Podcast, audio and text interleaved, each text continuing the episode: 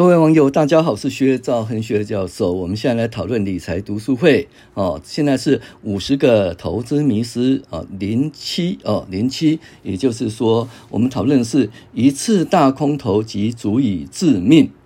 那其实呢，空头是一个很严重的一件事情哈，就是说空头会让你的财富损失极大。那我们都知道一件事呢，就是人们呢，这个厌恶这个损失的痛苦啊，比那个赚钱的痛苦，呃，赚钱的喜乐在两倍哈，两倍到二点五倍哈。所以呢，人们是很痛恨痛苦的哈，那很痛恶这个赔钱呢。对不对？所以这个空头市场的话，就是会导致你的财富大幅的亏损，哈，大幅的亏损。那你看哦，就是如果说呢，股票下跌百分之二十五的话，哦，那你的平均要上涨百分之三十三。哦，才能够回到原来的高点。那如果股票下跌哦百分之五十的呃三十的话，那你回来要四十三才能够回来原来的水平哈。那像那个二零零八年呢，大幅下跌百分之五十八，那你大盘就必须要涨一百三十八才能够回来原来的高点哈。那大家都知道哈，那这个赔本的话，其实就相当的痛苦了哈。可是呢，你在赔钱的时候。我们讲说，哎，赔钱的时候，那什么时候才可以？什么时候才可以回来呢？赔钱已经很痛苦了，那我还再等多久才可以回来？这是没有答案的哈。那长一定会回来的。像说最长的时间就是像那个一九二九年啊，那从将近四百点到穷啊，跌到这个四十几、四十点，嗯，四十几点，对，四十点以下，跌了百分之九十。那它什么时候回到四百多点哦？就是二十五年以后，呃，才回来。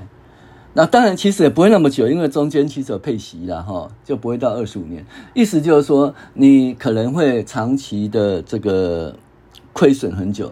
那因为你怕长期亏损很久，所以你就是想说，那我不要忍那么久，我会在低档的时候就把它卖掉哈，等到这个股市啊比较稳定哦，这个明朗以后我再买进。很多人都会这样子。那为什么发生这样？因为空头市场让你相当痛苦，那相当痛痛苦会到你睡不着。哦，吃不下饭。那因此呢，如果说痛苦到了极致，你想摆脱痛苦怎么办？就把痛苦的这件事情把它解决掉。于是你就把股票卖掉。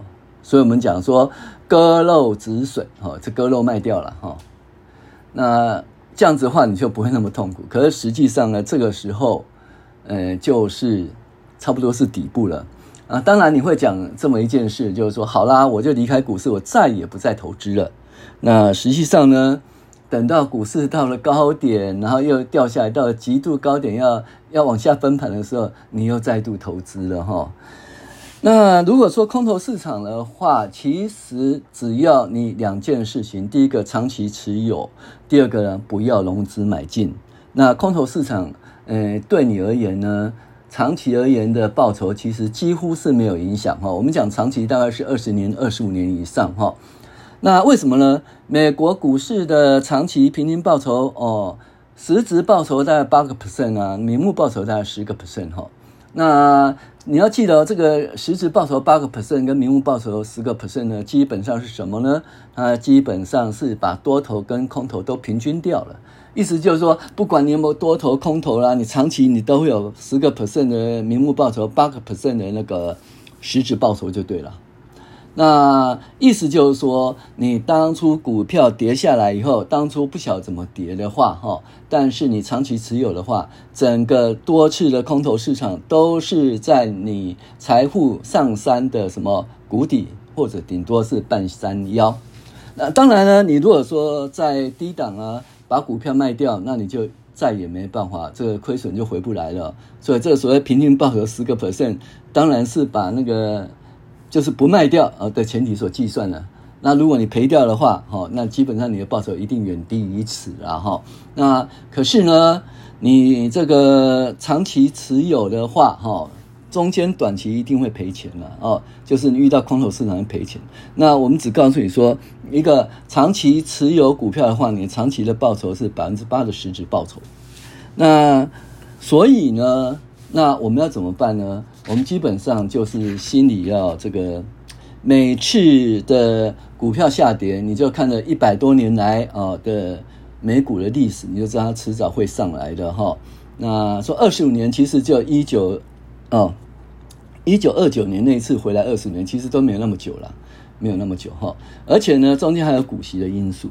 那坦伯伦先生讲一句话，他说：“这一次是不一样。其实呢，这是股市投资的最大风险。我告诉你，每一次都一样，原则都一样，但是细节不同而已啦。哈，所以呢，这里告诉我们一件事，就是说。”你必须要哦，长期投资，而且不要融资。然后呢，多头跟空头都无所谓，只要你长期投资的话，空头也不要杀掉，因为你就是讲难听点，就是说你盖牌就好了。时间过了，你长期报酬就百分之百分之八到百分之十就对了哈。那那而且呢，空头市场过去以后，往往是一个大多头，呃，那个大多头，那个时候你其实都来不及买进了哈。来不及买进，才刚赔钱，刚痛苦，你怎么可能压很多呢？然后呢，等到股票大涨的时候，哎，要跌下来，又那时候你又想进场了哦，又又在被再度割韭菜哈。所以我们告诉我们说，如果你懂得长期的那个投资历史的话，那只要你不融资，空头市场来。